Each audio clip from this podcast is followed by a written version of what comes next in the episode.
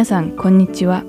ハートソウル福音放送キリストにあって一つ9月22日の放送をお聞きいただいています。今日は三条の水訓中川先生による成長セミナーそして一緒に聖書を読みましょうをお届けいたします。では三条の水訓をお聞きください。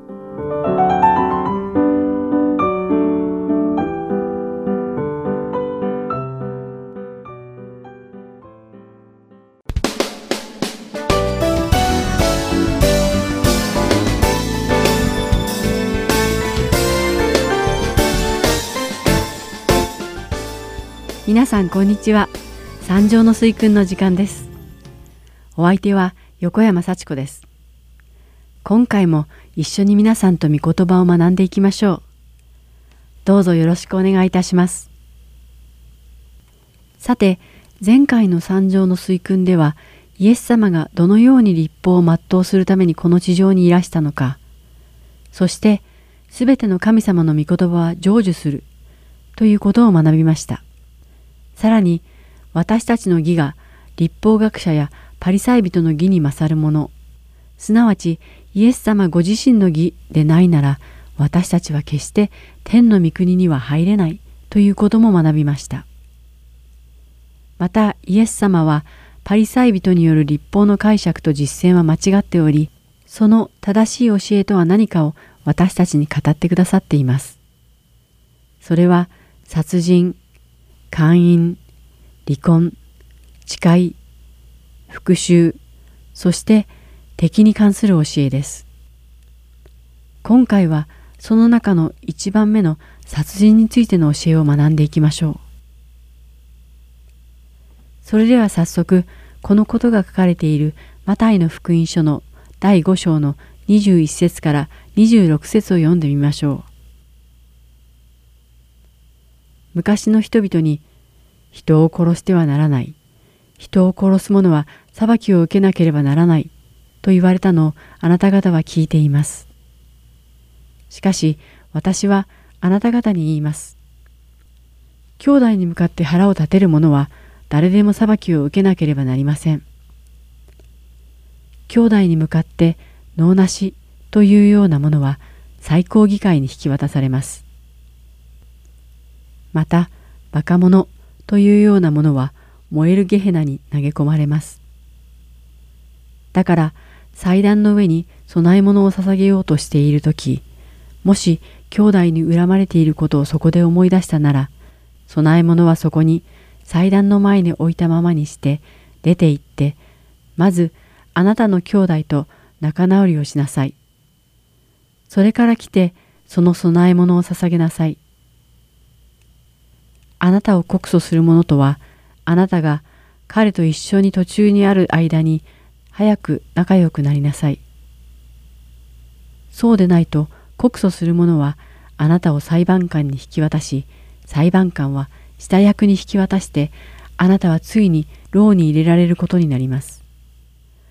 誠にあなたに告げます。あなたは最後の一コドラントを支払うまでは、そこから出ては来られません。とあります。イエス様が先ほど挙げた6つの立法の解釈が間違っているとパリサイ人と立法学者たちに指摘されている場面ではいつも昔の人々に何々と言われた何々と言われたのをあなた方は聞いていますというような言葉で始められています。21節を見てみると昔の人々に人を殺してはならない。人を殺す者は裁きを受けなければならない。と言われたのをあなた方は聞いています。と書かれていますし、次回学ぶ予定の27節にも、勧誘してはならない。と言われたのをあなた方は聞いています。とあります。何々と言われたのをあなた方は聞いています。という表現を使う目的は、ユダヤ人の信徒たちが立法学者やパリサイ人の立法の解釈を教えられ実践してきたことを示しています。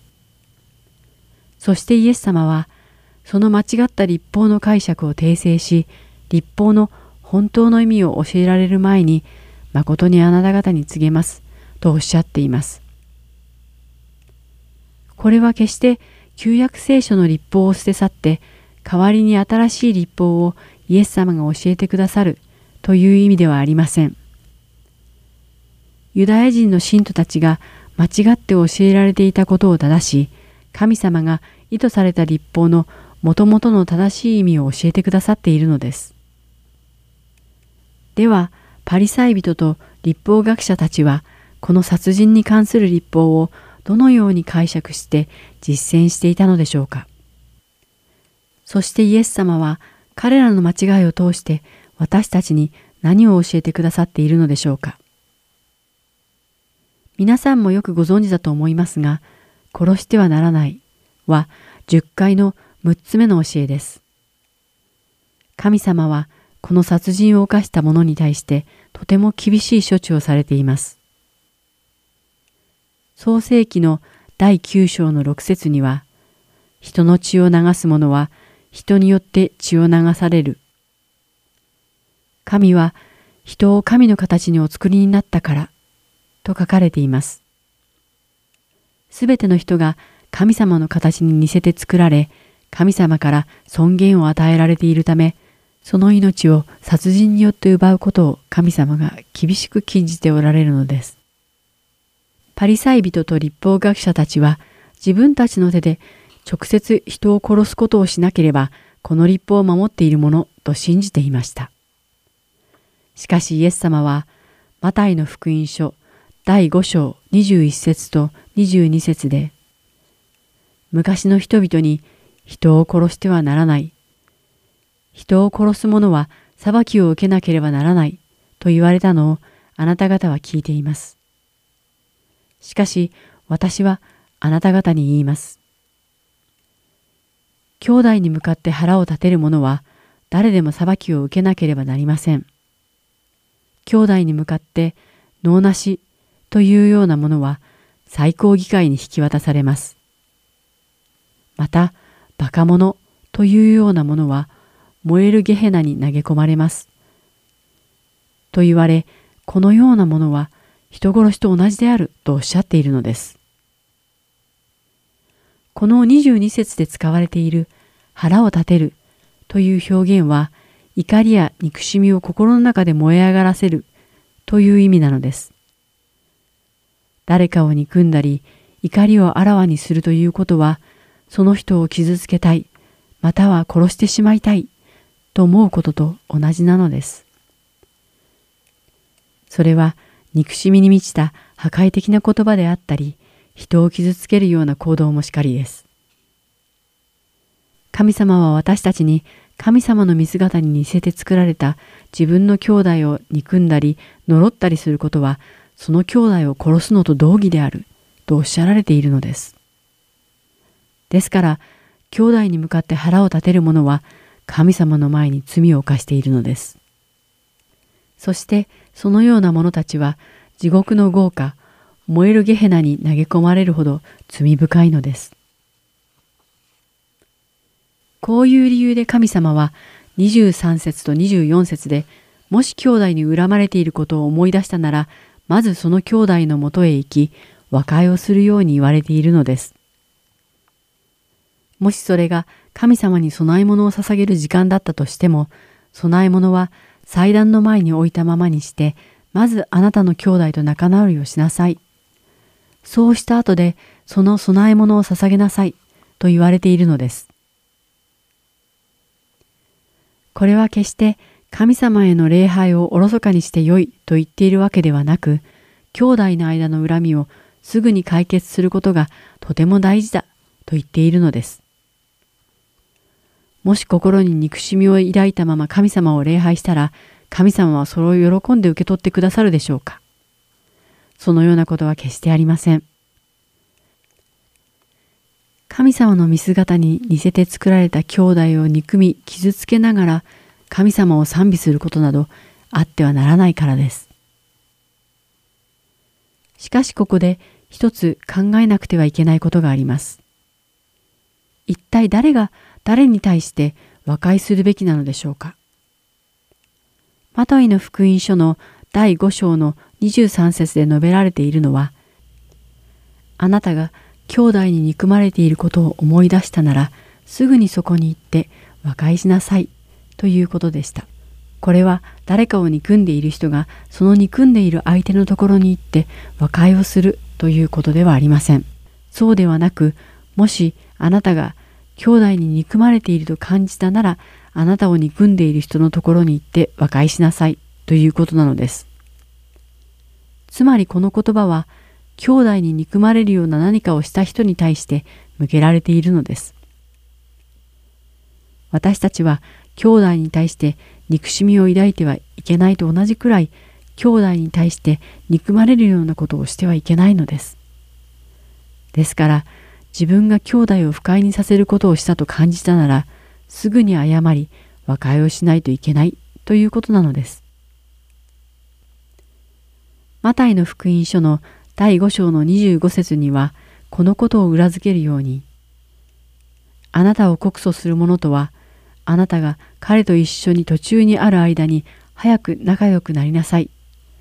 そうでないと告訴する者はあなたを裁判官に引き渡し、裁判官は下役に引き渡して、あなたはついに牢に入れられることになります。とあります。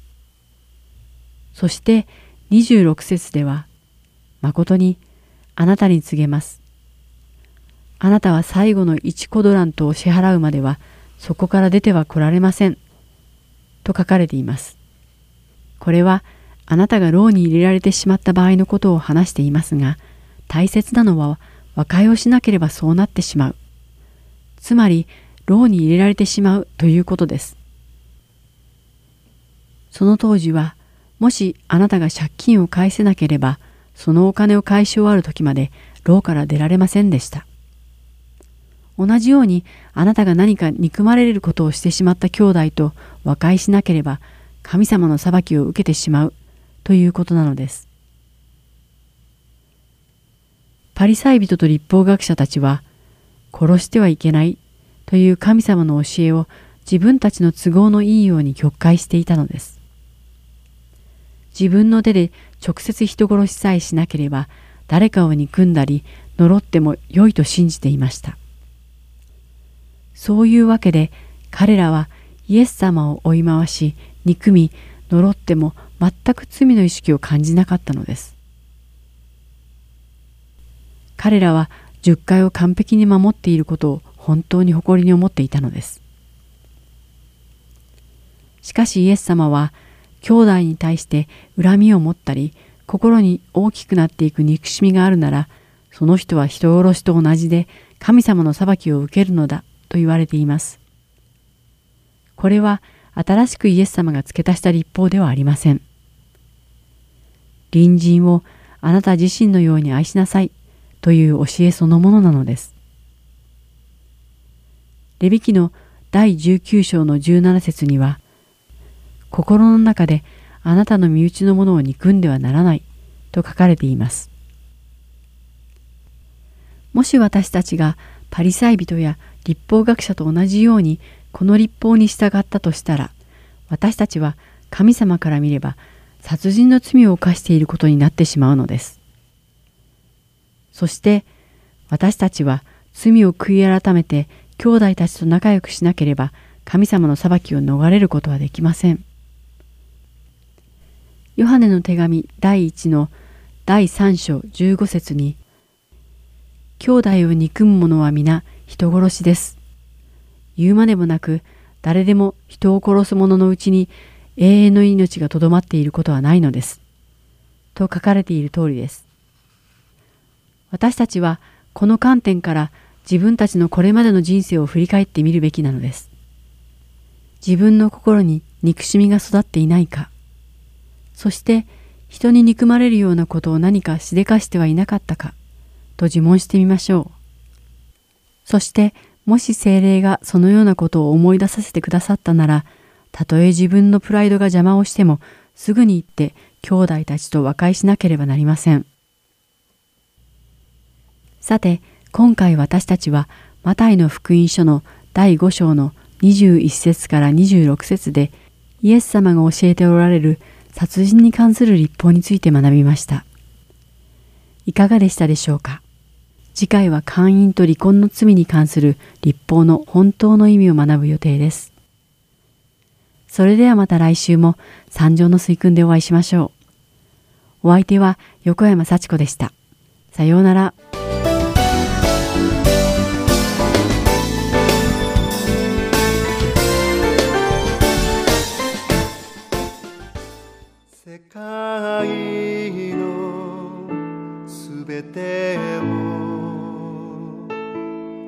作られて治める方。この世の知恵力にも勝る唯一の方。すべて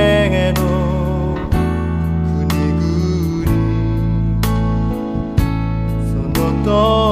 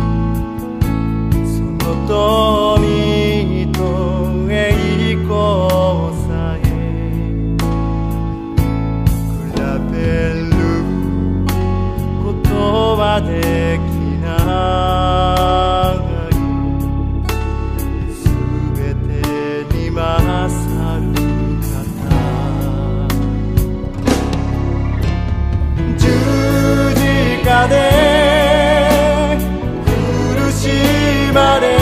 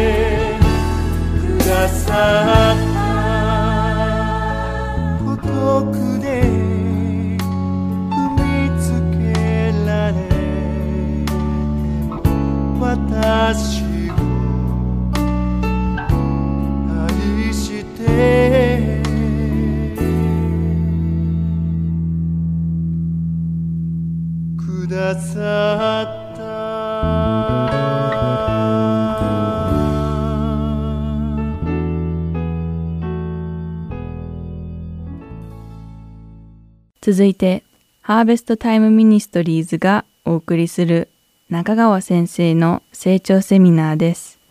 今日は成長する命第6課神の国の市民として後半をお送りします。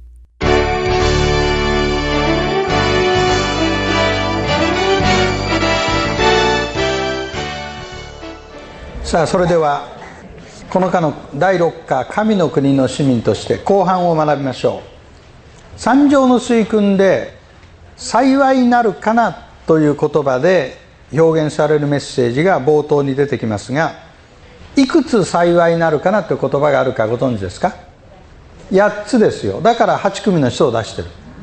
例えば最初1番目に心の貧しいものは幸いですと言った時に教え方として2通りありますよ。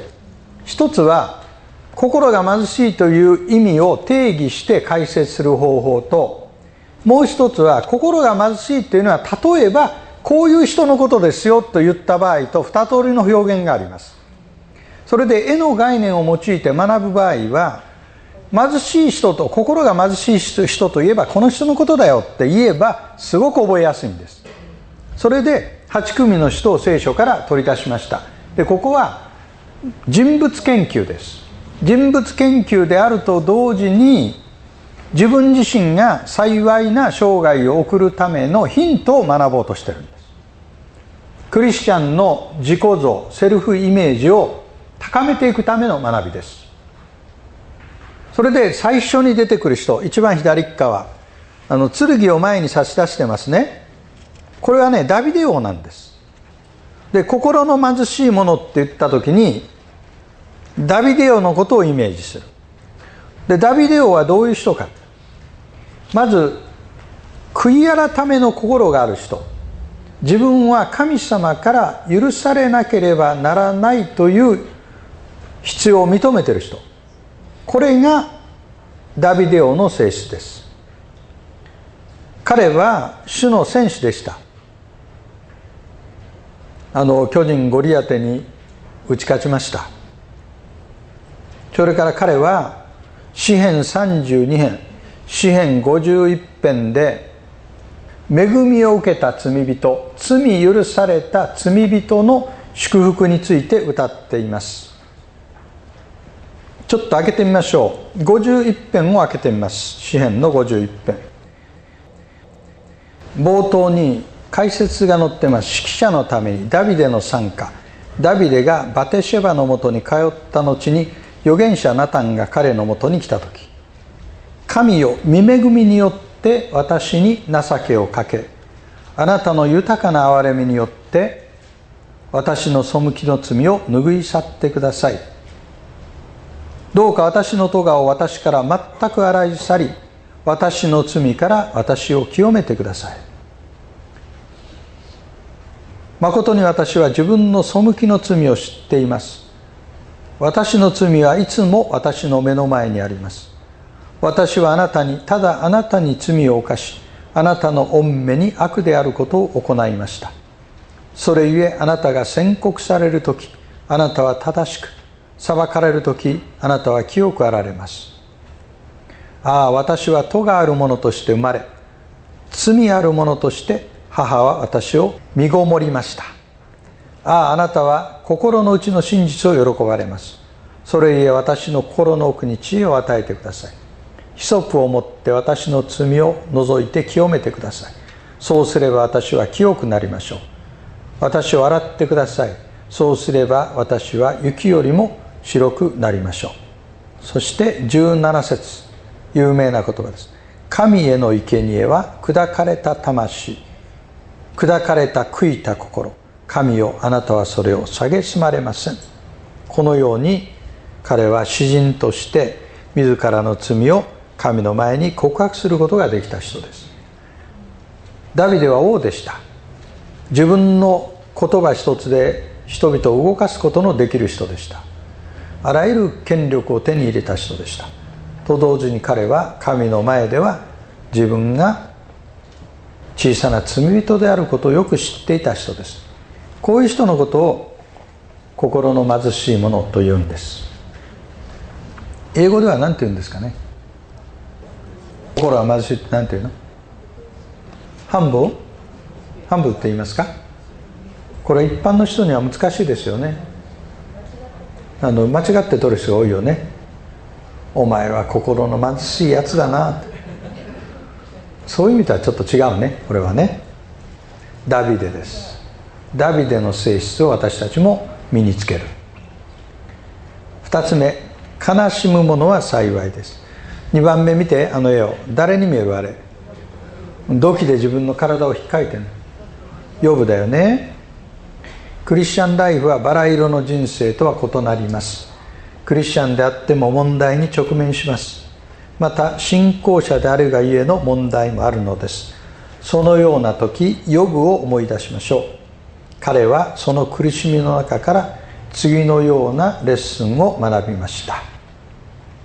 試練は罪の結果だと考えてはいけない。人の言葉は助けにならない。神の恵みは十分である。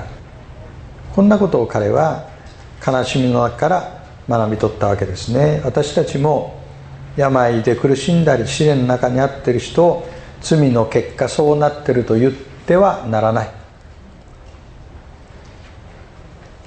詩篇を読んでると神の前に嘆いてる人があるところから突然喜びの歌に移行してるところがたくさん出てきます。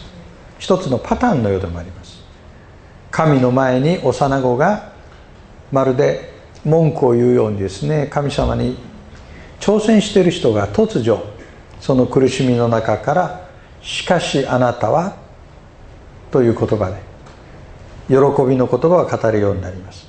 その理由は何かというと神が生きていて自分の味方としてそばにいてくださるということですね。悲しむ者は幸いです。その人は慰められるからです。予部を思い出しましょう。はいあの絵を見てください。3番目ね。柔和なものは幸いです。あれ誰に見えます？あの石の板2枚抱えてるの。モーセに見える。そう。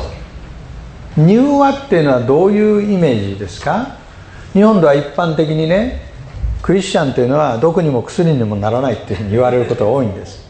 柔和すぎてね。何を言ってもニコニコしてる。モーセの柔和さってのはそんなイメージですか？違うよね。柔和っていうのはね弱さのことではないんです。これは自己制御できる能力。客観的に自分を評価できる人のことです。でモーセこそこの条件にぴったりの人物です。聖書にこう書いてある。さてモーセという人は地上の誰にも勝って非常に謙遜であったと書いてある。地上の誰にも勝ってです。なぜモーセにそういう性質が育ったのか。モーセの人生120年間。40年ごとに区切ると最初はエジプトでの40年です。王宮でね帝王学の学びをしてるんです彼は。これは今で言うと自己能力の開発ですよ。その次に自力でイスラエルの民を解放しようとして失敗してミディアンの野に逃れます。40年間。もう何の幻もなしに羊飼いとして生活をするわけですね。その時に彼は自分が無力であることを発見する。無力さの発見です。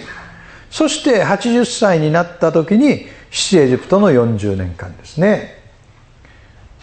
まあ80歳に近づいてる方いますね今ね。手挙げなくていいですよ。モーセ80歳からスタートしたんですよだからね人生っていうのはねやっぱりね20代30代の頃の1年と6070の1年と違うんですよ。ね、積み上げてきた結果何かをする1年っていうのは非常な力がある。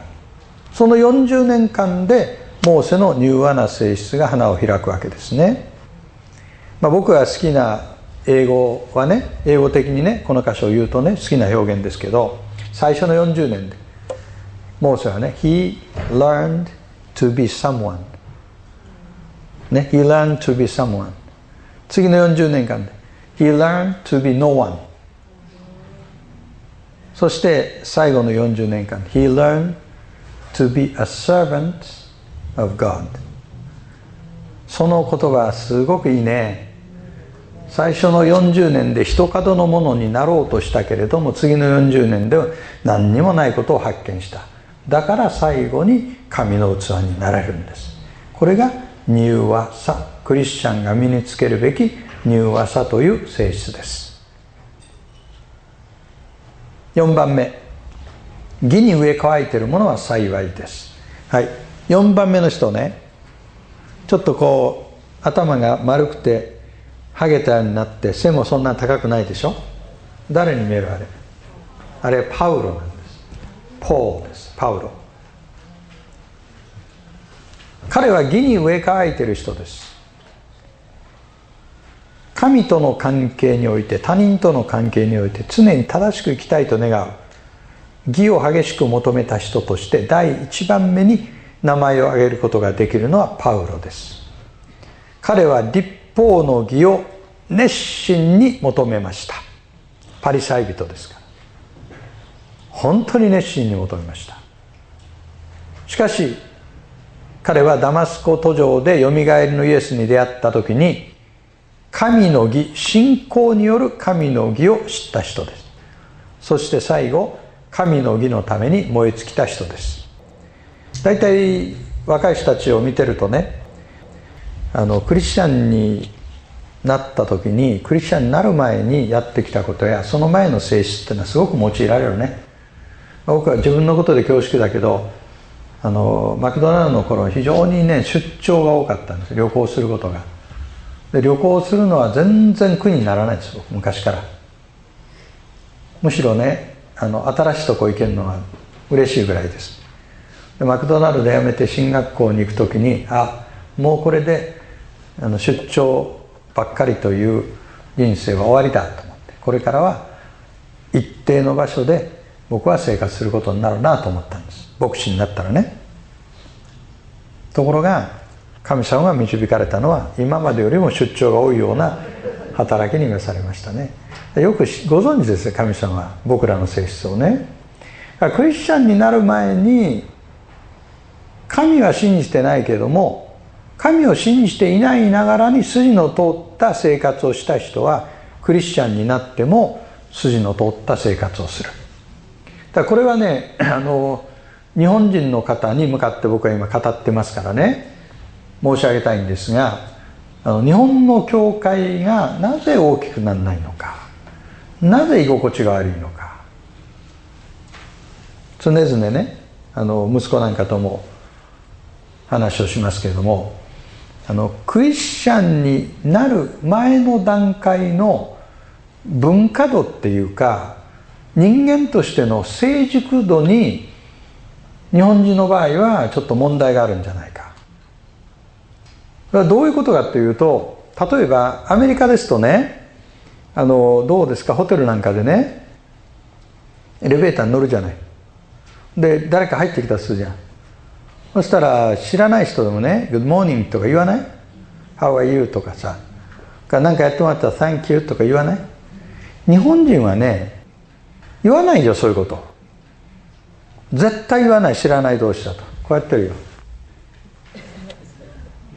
で知り合いが来るとねものすごく親しくなる。親しいって親しげにやるよ。でも内と外をすごく分けてるよ。でクリスチャンになって教会でクリスチャン生活を教会の中で送る前段階の文化度の違いっていうのは相当あると思う。だから人間関係の距離の取り方とかあるいはマナーとかいうことが非常にねばらつきが多いような気がする。ね。日本の教会が本当に祝されて居心地がいい場所になるためには日本社会全体のそういう人間関係における底上げが必要な感じが私はしますね。まあ私たちが持っている性質特徴がクリスチャンになってからも生かされるという話をここでしてるわけですね。パウロがその筆頭ですね。彼は激しく義を求めた。クリスチャンになってからも燃え尽きていく。そのために。これが義に植え替えているものは幸いですという言葉の意味ですね。まあ、日本の教会のことについてもうちょっと言うとその私も含めてですねお互いねあの傷つきやすいんですね、ま、傷つきやすい原因はね過剰に期待してるわけ。過剰な期待がありすぎる。それはね甘えの構造と言ってもいいんだけど言わなくても理解してほしい。日本人の特徴ですよ。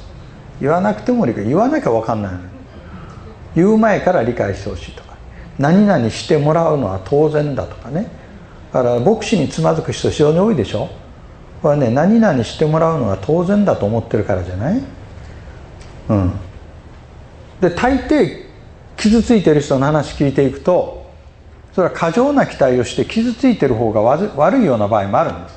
そんなこと言うとさらに傷つくからなかなか言わないけどね。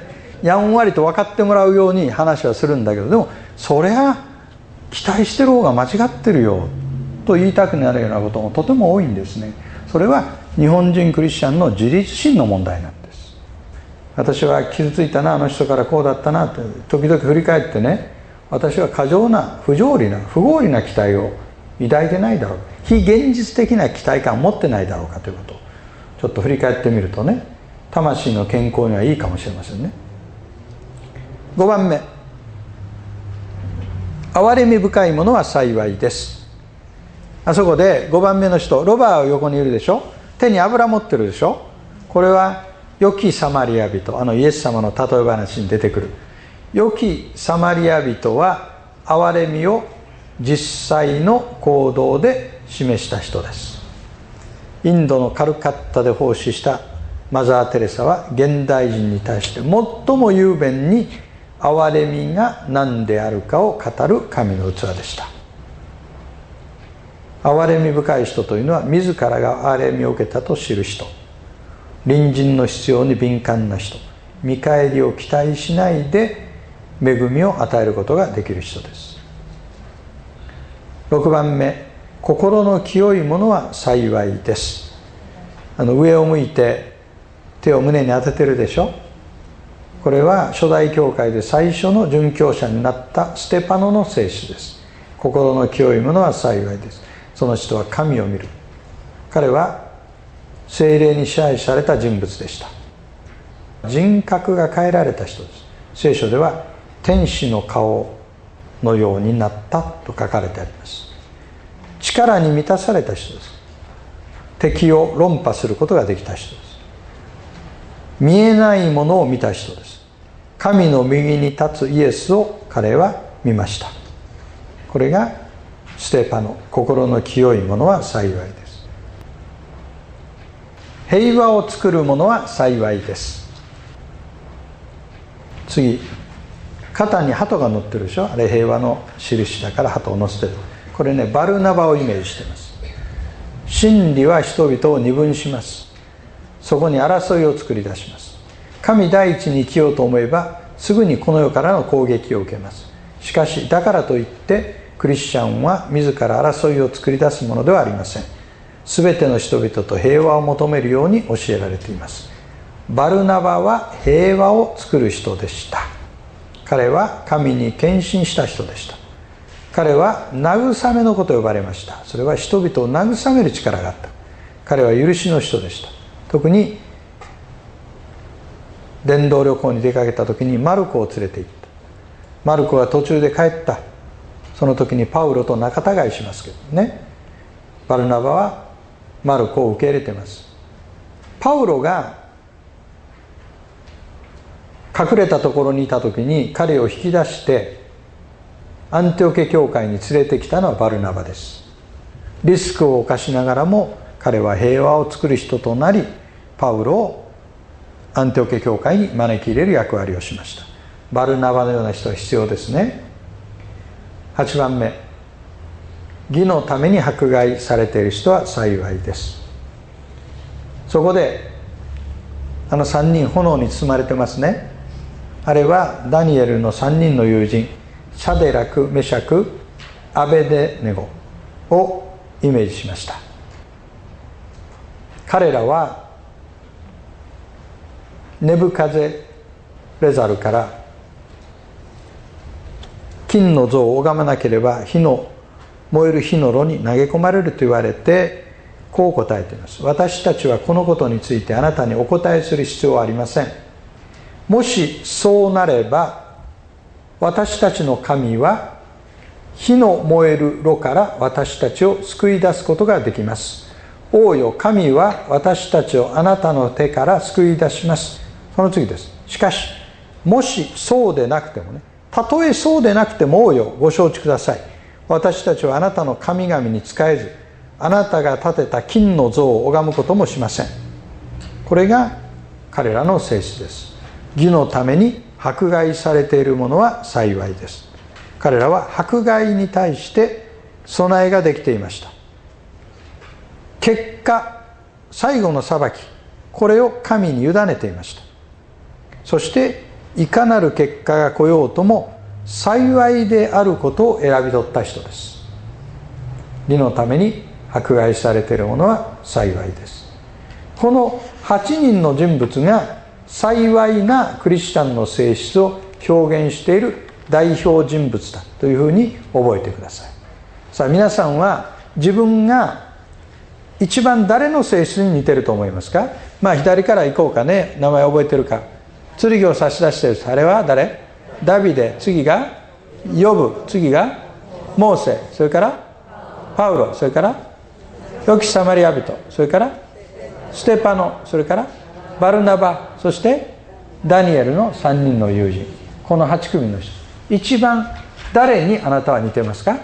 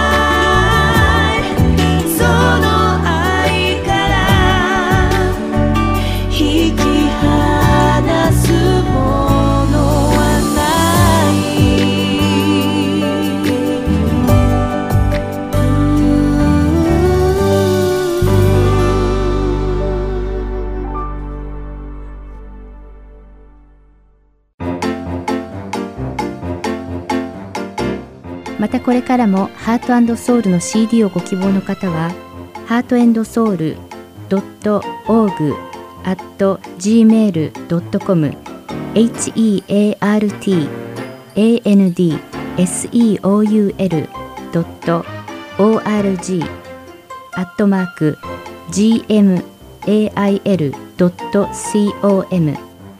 までご連絡ください。ご連絡いただき次第送料無料にて送らせていただきます。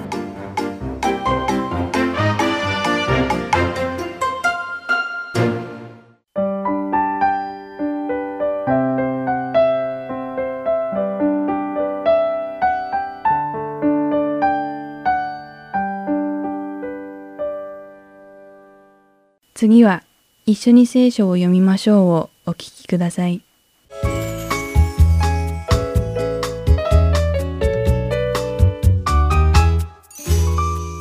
皆さんこんにちは。一緒に聖書を読みましょうの時間です。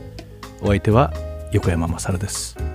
今日も一緒に聖書を学んでいきましょう。さて先週はイエス様だけが救いを与える権利を持っておられ私たちの罪を完全に許すためにこの世に下られたことを学びました皆さんがイエス様に全幅の信頼を置くことで罪の許しを経験し心配の中で生きる必要がないことを願っています。今回はマルコの福音書の第3章を読んで学んでいきましょう。この章はイエス様が手がなえて動かせなかった人を安息日にユダヤ教の街道で癒されたお話から始まります。ここにはイエス様の教えに憤慨しているパリサイ人が登場します。彼らは立法を愛しすべての立法を守ることで彼ら自身が純粋で聖なる存在となりうると信じていました。ですから休息をしなければいけない安息日にイエス様が手の苗えた人を癒したのでパリサイ人たちはイエス様が立法を破られたと感じたのです。このパリサイ人たちはイエス様をキリストとは信じていませんでした。彼らの心は本当にかたくなでイエス様の教えに従うのではなく彼らの信じている教えとは違う教えを広めているイエス様を殺そうと思っていたのです。パリサイ人たちの外見は純粋で神聖に見えたのですがその心は醜くかたくなで罪に汚れていました。イエス様が癒しをなされた後たくさんの人々がイエス様に付き従いました。それはイエス様が病気を癒されているという噂を聞きイエス様に会ってイエス様に触れることで自分たちの病気を癒していただこうと思っていたからです。しかしイエス様は群衆から抜け出し山の方に行かれてしまいました。そしてある特定の人たちだけについてくるように言われました。そしてその人たちはイエス様に従っていきました。イエス様は12人の弟子たちを特別に十二弟子として任命されました。そしてその直命には特別な目的があったのです。イエス様がこの世を去られた後弟子たちにイエス様の福音をこの世界の隅々にまで広めてほしいと望まれていたのです。そうすることによって全ての人々がイエス様の真実を知り信じてそして最終的にはイエス様に従うようになるためです。この弟子たちになった人々はさまざまな職業や背景がありました。ある者は漁師だったり酒税人であったり政治活動家もいれば貧しい者やお金持ちもいましたし教養のある者も無学の者もいたのです。彼らは私たちのように至って普通の人間でした。凡庸すぎるからあるいは若すぎるから神様は自分のことなどは使ってくださらないだろうなどと思ったことはないでしょうか。神様は私たちが神様に従う時に使ってくださるのです。決して年を取っているからでも立派な人間だからでもありません。神様は私たちの外見ではなく心をご覧になられるのです。イエス様が私たちの罪をあがなうために死んでくださったおかげで私たちも今十二弟子たちと同じようにイエス様を知ることができるのです。イエス様が十二弟子をお選びになられたようにイエス様は私たちもイエス様を知り従えるように直命してくださったのです。イエス様にこの地球上で物理的に付き従うことは不可能ですが私たちの祈りを通していつでもイエス様とお話をすることができるのです。イエス様が死なれる前は罪が私たちと神様との間を隔てていました。イエス様は十字架の上で私たちが犯した罪の罰を受けられました。イエス様は私たちが完全に許され救い主としてイエス様を受け入れるためのチャンスをくださったのです。それでは祈りましょう。天におられる父なる神様今日私たちを神様の子供として選び出してくださって本当にありがとうございます。優れた能力もなく凡庸な私たちですが私たちをイエス様の福音を広めるために使っていただけると信じています。私たちがあなたの御言葉に従う時どうか私たちの心に勇気を与え力づけ強くしてくださるように祈ります。毎日の生活の中で私たちがイエス様の御言葉を思い出しあなたの御心を聖書を読むことでもっともっと知ることができるようにしてください。主イエス様の皆において祈ります。アーメン。ではまた次回一緒に聖書を読みましょう。でお会いしましょう。お相手は横山勝でした。さようなら。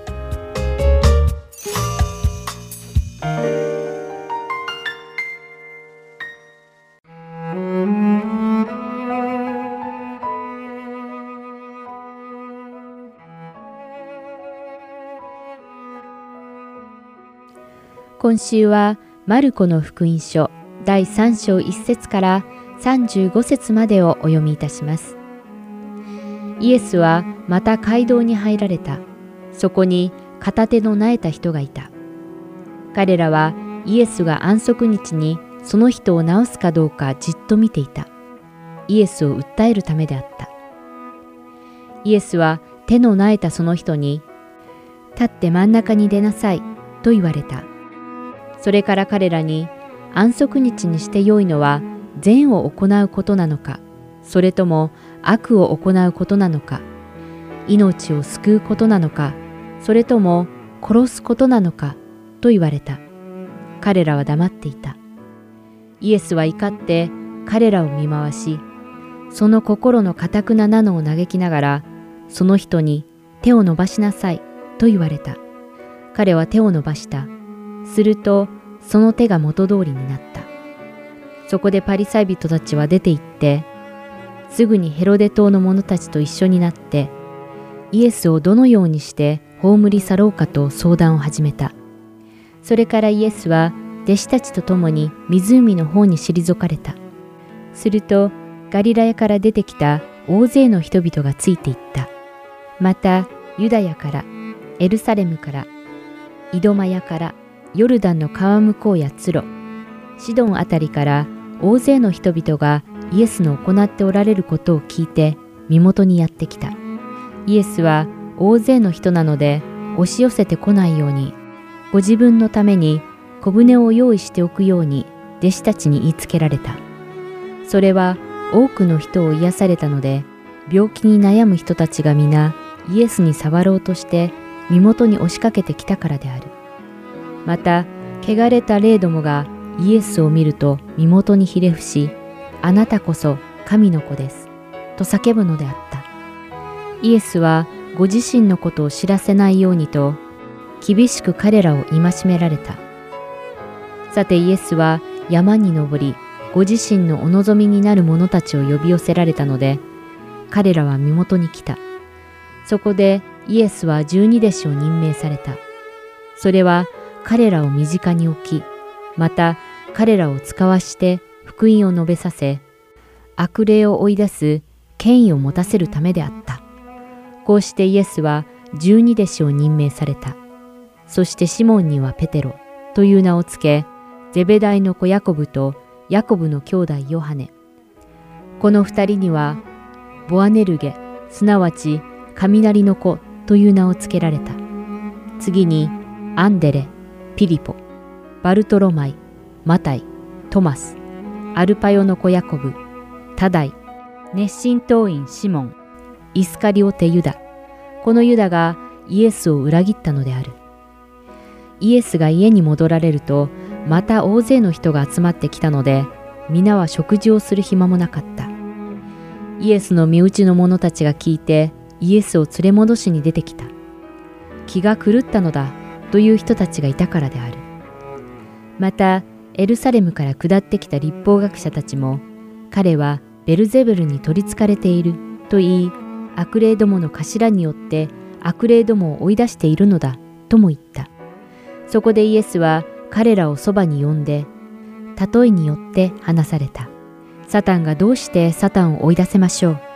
もし国が内部で分裂したら、その国は立ち行きません。また、家が内輪もめをしたら、家は立ち行きません。サタンも、もし内輪の争いが起こって分裂していれば、立ち行くことができないで滅びます。確かに、強い人の家に押し入って家財を略奪するには、まずその強い人を縛り上げなければなりません。その後でその家を略奪できるのです。誠にあなた方に告げます。人はその犯すどんな罪も許していただけます。また神を汚すことを言っても、それは皆許していただけます。しかし精霊を汚す者は誰でも永遠に許されず、とこしえの罪に定められます。このように言われたのは、彼らがイエスは汚れた霊に疲れていると言っていたからである。さて、イエスの母と兄弟たちが来て外に立っていて、人をやりイエスを呼ばせた。大勢の人がイエスを囲んで座っていたが、ご覧なさい、あなたのお母さんと兄弟たちが外であなたを訪ねています。と言った。するとイエスは彼らに答えて言われた。私の母とは誰のことですか？また、兄弟たちとは誰のことですか？そして自分の周りに座っている人たちを見回して言われた。ご覧なさい、私の母、私の兄弟たちです。神の御心を行う人は誰でも私の兄弟、姉妹、また母なのです。今週はマルコの福音書第3章1節から35節までをお読みいたしました。では、また来週。